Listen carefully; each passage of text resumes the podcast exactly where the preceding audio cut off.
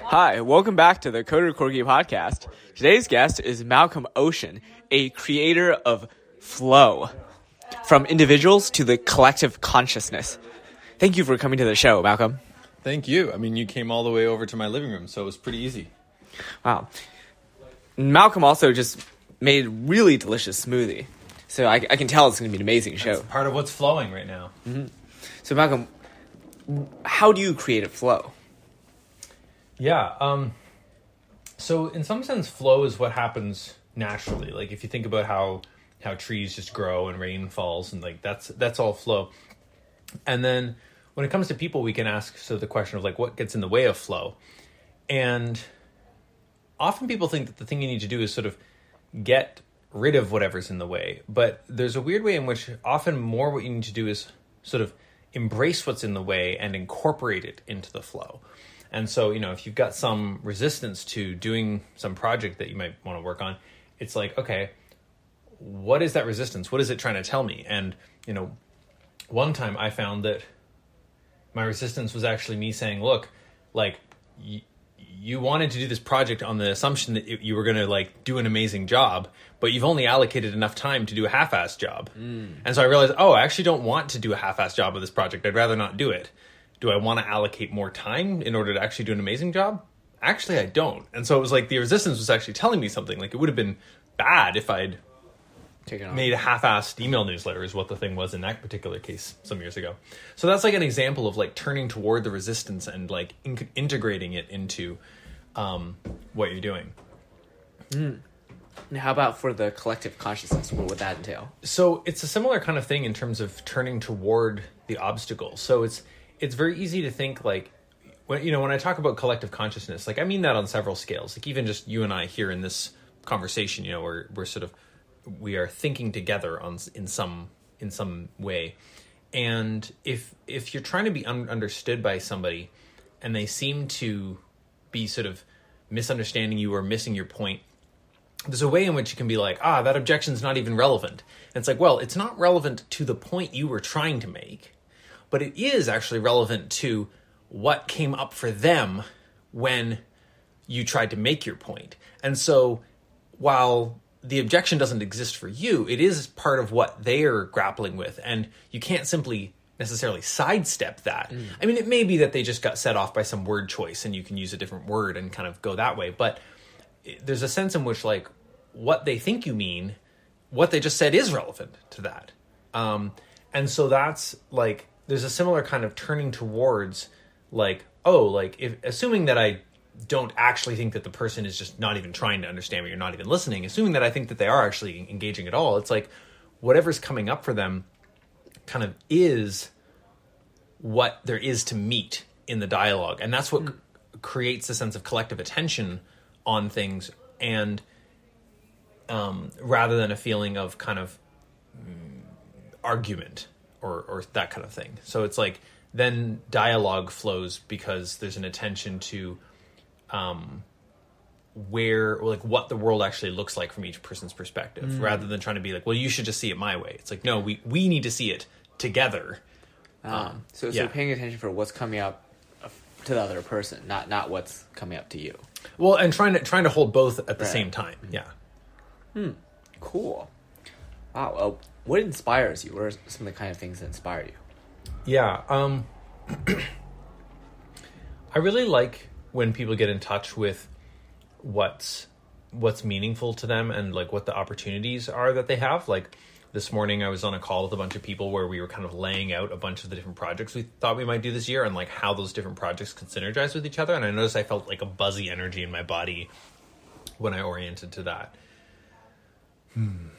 Yeah, there's a feeling of like like oh we have so much potential and like feeling that sense of potential feeling the the precipiceness of it that we could go in so many directions from this moment. It's like you know it's like uh you know on any day you could you know buy a plane ticket and go somewhere. You could try to start a new company. Like you could like and most days it's not going to make sense to do those things. There's no reason to and you've got other stuff you're doing. But you still could and just like feeling that sense of open-ended possibility that you know that you could actually could let go of all of your ob- obligations you know, this instant and do something else. You can't do that and not have to deal with the consequences of letting go of all of your mm. obligations, including that people might not trust you as much. You know, if you had investors and you just try to walk away from your company, you might have a lot of trouble getting investors for your next company. So, you know, there's still trust dances to navigate there, but you you are actually free to do that. You just have to deal with the consequences. But you're free to deal with whatever consequences you get from whatever you choose to do. There's no there's no option that's fundamentally off the table. And this is a profound feeling of freedom I get when I'm in touch with that. Oh, so, so, so, like noticing like everything is kind of what you, what you choose to do, and you Yeah. can choose to do this like other set of things that you have the sense of being in touch with this sense of freedom. Exactly. Yeah. So like right now, I could be like, okay, conversation over, and just like walk out. And like, I feel like we're gonna talk for a few more minutes, so I'm probably gonna, you know, do that instead. But like, I, you know, remembering that I don't have to sit here and keep talking to you, and that I'm actually choosing to do so in each moment. I'm, I'm continuing to allow myself to flow into this. Um, is, yeah, part of yeah. That, that sense that's that sense is one thing that inspires me is like that sense of freedom How do you develop this sense of being in touch? Um.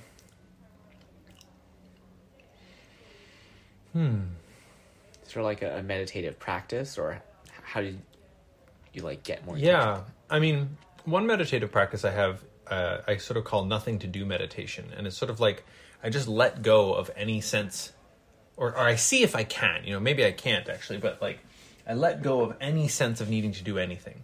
And sometimes when I do this, I discover that in fact I need to go to the bathroom, and it sort of doesn't make sense to keep trying to just be like, ah, I don't have to do anything while I'm like, I gotta go pee. But then I go pee, and then I'm like, okay, I don't have to do anything. I'm like, yeah, I don't have to do anything right now. Hmm. Hmm. What do I want to do? And it sort of like invites me more into that space.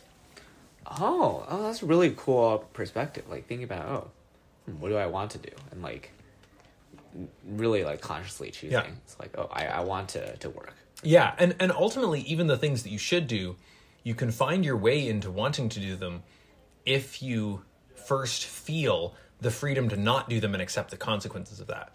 So it's like even you know like ah, I, I should pay my power bill, right? Well, okay, but I don't have to. I could just let my house go without power, and my, my you know my roommates would get angry with me. I wouldn't be able to use my computer. Like I, I'd have a bunch of problems. But I, I could choose to like have those problems, and then I'm like, I don't want those problems. I want the I want to just pay my power bill and have my power work. But like now it's a want to rather than a should. Uh, How would you apply this to something like sleeping in? Um, yeah, that's a good one actually. Like I've, I've grappled with that myself over the years.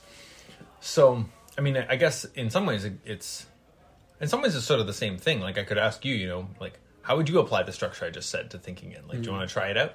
Yeah. Uh, I would think, oh, if I sleep in, the consequence is that I wouldn't have time for my morning routine before I have to meet, uh, like a meeting or something. Uh, and then I would feel sad that I don't have this like critical time in the morning to myself. Uh, but at the same time, I'm like, oh, the, the bed is so cozy. Mm, it feels so cozy that I'm like in that moment, kind of prepared to accept the consequences of like and I'm like, ah, my morning routine is just sleeping in. So so that it kind of creates like a little bit of a dilemma. Yeah, and so I think part of what's going on there is like it is hard to imagine feeling differently than you currently feel, just in general. It's, it seems for people, um, and so the you that's really cozy sort of has a hard time actually being in touch with how good it would feel. First of all, to have done your your morning routine, like, ah, yeah, I did my morning routine. It feels so good today. And second of all, how how good it would even feel to be doing your morning routine. Like how how once you are not once you're out of bed, the coziness of bed is not that appealing anymore. It's not that rel- it doesn't seem as relevant. Whereas when you're in bed, the coziness is like one of the most relevant things in your world.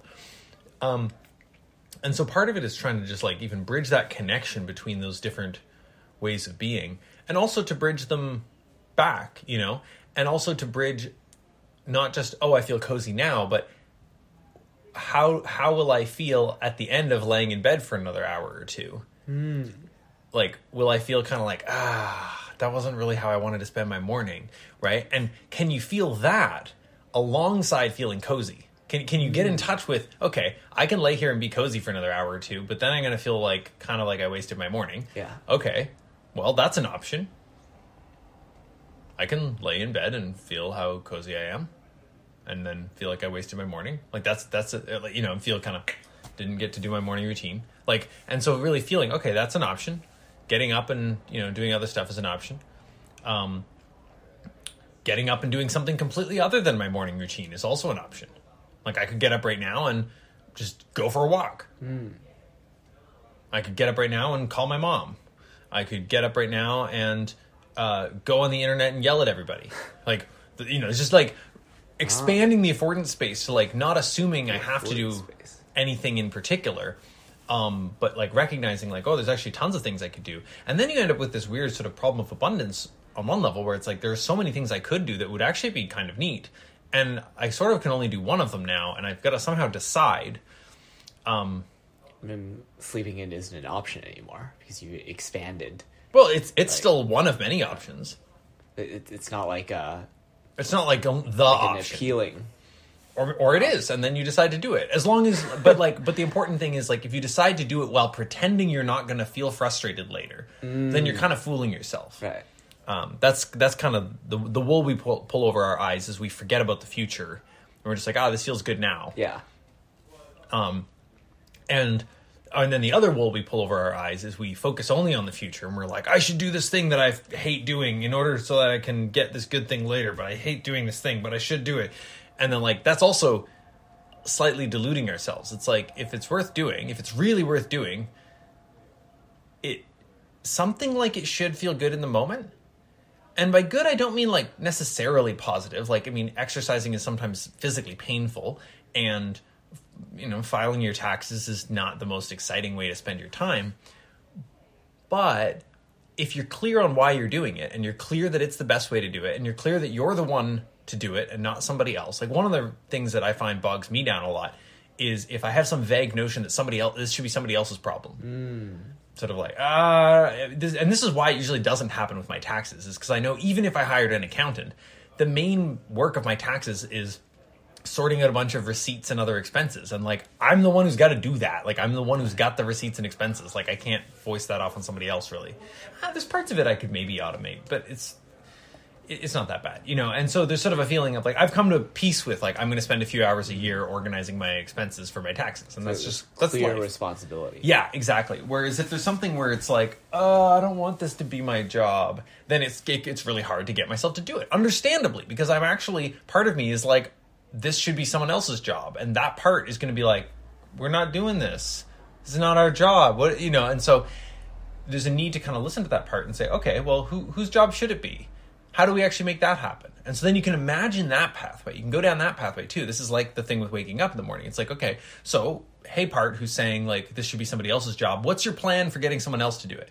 Mm. Like insofar as it has to be done. I mean, saying you know this should be nobody's job. It shouldn't have to happen is a different thing. But if you're saying yeah, yeah, this, I know this has got to happen. This is you know the consequences are such that this has got to happen, but someone else should do it. It's like okay, well, what's your plan for getting someone else to do it? Mm-hmm. It's like, you know, and sometimes there might actually be a viable option. Other times it might be like, oh, well, yeah.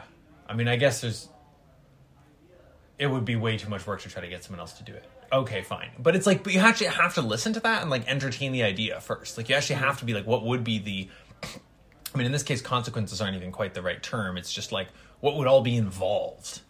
in that? What would that whole picture look like? Not just oh, someone else should do it, but like okay, well, but is it on me to get someone else to do it in this moment? And if so, like, can I actually do that? Do I actually want that whole world, not just the hypothetical false false option in which somebody else magically does it and I never have to think about it again? Like, if that world is not actually available to me, then there's no point in wishing for that world. Um, yeah. If I have no agency to bring that world about, then that world is not actually in my locus of control. It's not in my choice space. Okay, therefore you have to do the thing. Well, or I have to not I have to Yeah. not do it and let it not be done. Right. But I don't have an option that's like without any acting of mine, somebody magically comes and does it. Mm-hmm. Like I can't choose for that to happen any more than I can choose for it to rain. Like it's going to rain or not. Okay. So then, But like of, not in my locus of control. Not sleeping in, like okay, no, no one's coming to wake me up. I have to, I have to wake myself up. Mm. The consequences are all on me, right? Like. Yeah. Some sometimes it's like, oh, we have to, to go to a trip, and someone else like drags me out of bed, and that's like nice. But, Well, and and you might find that like, you know, that the thing you actually want, like, suppose that your morning routine were going to the gym. Mm-hmm. It might be that the thing you actually want is, you know, getting yourself a roommate who also wants to go to the gym and is like happy to get out of bed first and be the one to get you up. Mm-hmm. Like that might actually be the answer. Like you might really enjoy that in a way that you don't enjoy getting up to an alarm and going to the gym. Definitely. Um, and so it's like that's like that's a creative solution to the whole puzzle that isn't about whether or not you get up; it's about how you get up. Um, Yeah, Oh yeah, this reminds me. In July, I was like living with a friend for a few weeks, and uh, he would like wake me up each morning. We would go to the beach, and that was like just a highlight of the Oh my, yeah, that sounds awesome. my year. like, uh, Yeah. period. Yeah. So you might ask, like, how can I get more of what I really loved about that now? Oh, these are great points. Hmm. Um. Wow. This, this is a.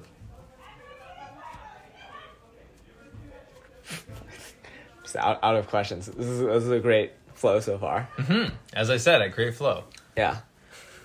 How did you get into creating flow? If you like kind of step back and kind of like look at your life trajectory around Yeah. like h- how did you get here? And where are you going from here?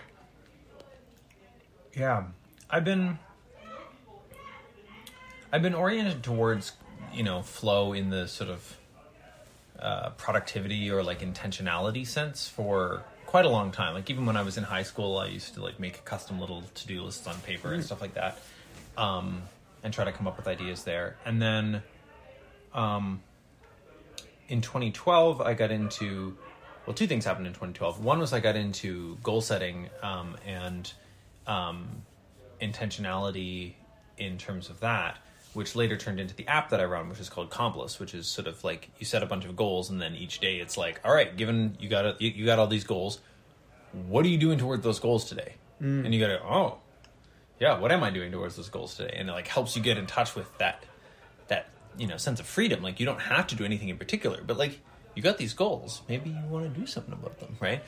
And um, and so I, I got into that in 2012, and I also got into like thinking more about interpersonal flow in 2012, like this whole collective consciousness thing, and um, I got involved with a group that was oriented towards collaborative culture, which is partially like how can communication and information and relational experience flow between people. Um, so I don't know if you've had this experience, but like something people sometimes encounter is you have some experience with somebody that's like kind of annoying, like they did a thing that you, you wish they wouldn't do, and maybe they've done it a couple times, and, and you kind of want to point it out, like you kind of want to mention it, like hey, by the way, this thing that you did caused this problem. Um, and and maybe you even try, you try pointing it out, and you get back a response that's like a whole big defensive tangle or you get back a response that's like a whole big shameful apologetic tangle. And you're like i didn't want either of those. I just wanted to let you know that this thing you did had this effect. Mm-hmm. Right? Which is about this whole thing about dealing with the consequences. It's like the the consequences in some sense are just what happens as a result. Like there's a there's a story that i love about this this little girl who dropped her ice cream cone and her mom started berating her like why did you drop your ice cream cone? And she looked up and she's like mom i was already sad about my ice cream. You don't have to add more problems. Right? And it's like that kid understands the consequences of the action. They're like i know that I, I see the consequences here. The consequences i do not have ice cream. Fuck i'm gonna not try to i'm gonna try to not to drop it again. And that's different from a situation where, as a parent, you actually need to let let a kid know about consequences that they might not have noticed, right? Like, hey, you know, um, like, like kid, you know, you left your toy out in the rain and it got wrecked. Like, mm-hmm. you may not have put the pieces together, so I'm telling you about it. The cause and effect. Right, which is yet different from being like I'm mad at you. And and I'm mad at you consequence. Like that's a real consequence too, but that's about an interpersonal thing. Now maybe the parent feels mad like, "Oh, I'm mad that I wasted my money on this ice cream." Look, that's not the kid's problem at this point. The kid has enough of their own reason to not want to have dropped the ice cream cone without you also being mad, right? Like so you you know, you can like you know, as the parent, it's like kind of your job to just suck up that part of the anger. But if the kid like is like pulling your hair or something, you can be like, "Hey, stop that!" You know, and, and but that's like that's about your boundaries. That's about something, some consequence that their behavior is having on you. And so you want to communicate that back to them. You don't just want to pretend there's no consequence. You're like, "Ow, hey, that hurts." You know, no, I don't like that. I'm not gonna play with you if you hurt me like that. Mm-hmm. And setting that kind of boundary where was I going with this? Oh yeah, so there's consequences, and then there's how you feel about the consequences. Now, how you feel about the consequences are also sort of just part of the consequences. Like, just they're also part of what happened. Um, but sometimes people feel the need to make themselves feel a particular way, hmm. and they haven't considered that they're actually free to not. Like they are, in some sense, free to feel however. Well, you're free to feel however you do, in fact, feel necessarily. If you weren't, then you'd have to throw out the whole universe and start over which is awfully expensive. Um, but but you're also free to explore feeling another way that you might want to feel, um, if that's available. Mm-hmm. And sometimes people will be like, "Oh, you should feel bad about doing that." Well, maybe, but first explore just do you feel bad? Why would you feel bad if you were to feel bad? How does it feel to feel bad? Does it feel right? You know, like when when something sad happens, like you feel sad and, and, that feels right to feel sad. But like depression is sort of like, oh, I feel sad and I don't even know why. Like mm-hmm. I'm sort of disconnected from the why. Now, usually there is some sort of why, but the point is like it would be it would be weird to break down crying, you know, in the middle of like I don't know, just a game of chess. You're like having a good game of chess, and then suddenly you're just like, oh, I'm so sad. But like it makes sense to break down crying at a funeral or something like that. So, where was I going with this? Right. So there's like there's the, there's like the natural pain like that the girl feels like, oh, I lost my ice cream. And then there's like extra pain of, oh, mom's gonna be mad at me that I lost my ice cream. There's sort of like an extra shame blame loop mm. kind of bound up in that.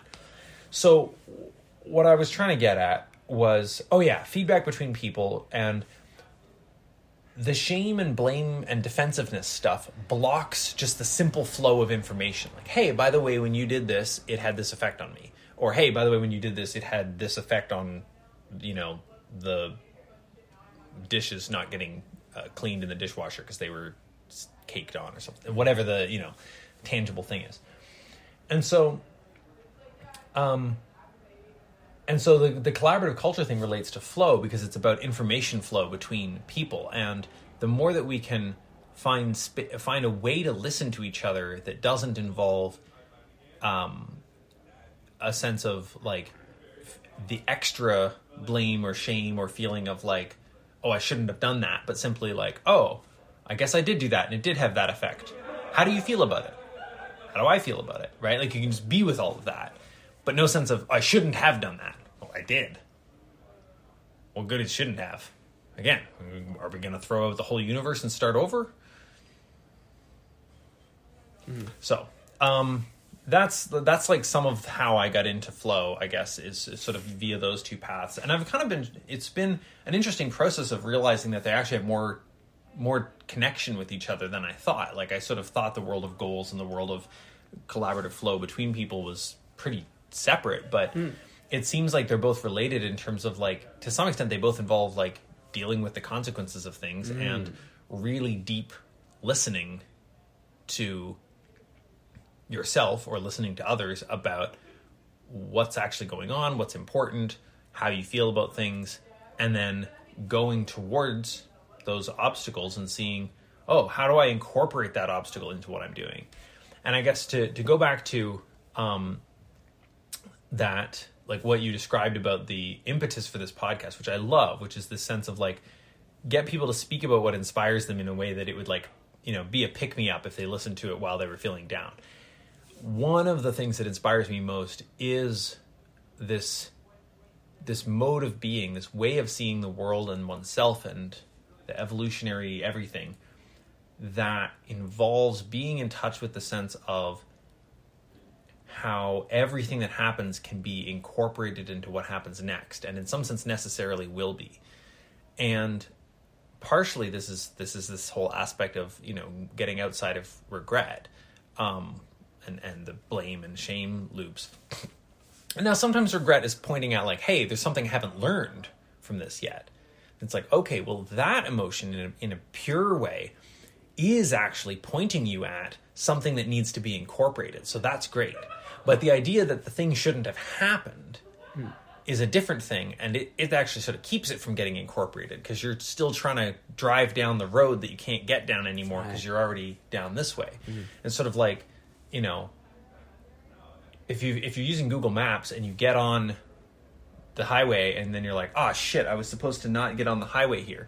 Google Maps is doesn't say that. Google Maps is just like rerouting. Mm-hmm. Continue on highway blah blah blah until you reach the exit. Right. And it's not that it's not that that highway stretch was the right way to get to where you were going. The right way to get to where you're going was to not get on the highway there and to drive that way. But now that you're on the highway, the right way is to continue on the highway. Like you, Ah, you, you can't analogy. you can't just go back off the highway ramp. Right. You got to like stay on the highway until you find a new way to get to your destination. Um, and so yeah, life is like that. Like you have to, in some sense, roll with what's happening, and sometimes you can find a way to incorporate it into what's going on, even in a way that's even better than the original idea that you had. Um, and that's where the magic really happens. Like adapting to, to change Yeah. your route. Yeah, exactly. And there's a principle from evolution called exaptation, which is where something that evolves for one purpose turns out to be really useful for another purpose. So, like, what are tongues for? Like, we're using our tongues right now. What are we using them for? Tasting. Well, we're mostly using for them for talking, Oh. but that's not what they were for Huh. originally. You know, lots of animals have tongues and they don't talk. Yeah. Um, and and yet it turned out that this this weird you know floppy like like super bendy muscle blob thing in the mouth it turns out that that uh, is great for making all sorts of variations of sounds that Wow. can be used to communicate symbols from one one mind to another It's fascinating. right and it's like when when evolution sort of well this is this is the wrong way to think about it like you might think ah evolution wanted something that could do this symbolic communication. And it's like sort of but it's more like evolution already had something that almost could that like it's like the point is evolution didn't have to build a talking device from scratch because it already had the tongue which was mostly used for like eating and it already had the vocal cords which were you know would in earlier animals were, would mostly be used for like roars and you know barks and you know sim- simpler mm-hmm. sounds. And then it was actually a very tiny amount of effort to just combine those and remix them into you know and the lips and other stuff into now we can make a huge variety of sounds. Not just speech but also like wow and you know like all there's all sorts of sounds i can make with my mouth. Um and um and and that is all sort of for free in a sense. And so similarly it's like being able to take a kind of evolutionary opportunistic attitude towards life you get oh man i have this huge setback. Okay well how can that setback somehow be a resource to me right now? It's like what can it teach me or how how can it invite me into deeper presence or what can it show me about um, what I wasn't paying attention to before, um, or how can it be an opportunity to you know um, connect more deeply with the people that I have to deal with this problem with? Like, there's all sorts of ways in which a setback can be an opportunity if you're able to orient to it that way. And that doesn't mean that you want more setbacks, Yeah. but it just means you're able to embrace the setbacks that you do get. Um, and that that that way of orienting to the world, as I said right at the beginning, in terms of like how do you get flow, it's like you embrace obstacles. Or what it is. Yeah, yeah, and and and you see how can this obstacle actually become part of the flow, not just something I don't have to deal with, but something that dealing with it becomes enlivening. Hmm. Like taking this detour is a necessary part of, of the journey. Hmm, hmm. Yeah, so so it could be like, okay, you know, I've got to take this detour. Well, w- you know, I get to see a new path, right? Now I'm going to be late, but like, okay, being late, that's an opportunity to practice, like, you know, apologizing or something. It's like, it, now it's not the opportunity I would have signed up for, but that's what I get. Like, and it and and and it's you know, um, yeah, That's a really beautiful way of viewing things. yeah. Oh. So that's what inspires me, among other I- I'm feeling like super inspired already. awesome, cool. Well, maybe we should uh, go join the open mic. yeah. Wow. Thanks so much, Malcolm. Yeah. It's a really wonderful conversation. So many takeaways thinking about uh, how to kind of like collective consciousness in terms of like holding space both of whatever comes up for you and whatever comes up for the other person. Uh, and also uh, the the idea of goals you mentioned, which is thing there's all these possibilities before you, and you have the autonomy to like choose uh, one of these, and choosing to to like not do a responsibly or not. There's like different sets of consequences, but you're still making the choice with the consequences in mind, and that's like very empowering. Yeah, you're free to accept whatever consequences you want to accept based on Yeah. whatever action you do. And then like the, the third thing was now that you're on like a route that's perhaps not what you expected, how to continue on that route instead of thinking about what should have been. Yeah, exactly. That's really awesome. Thanks so much for coming to the show, Malcolm. Yeah, thanks for Would having love me. to interview you again in the future. Yeah, cool. Yeah.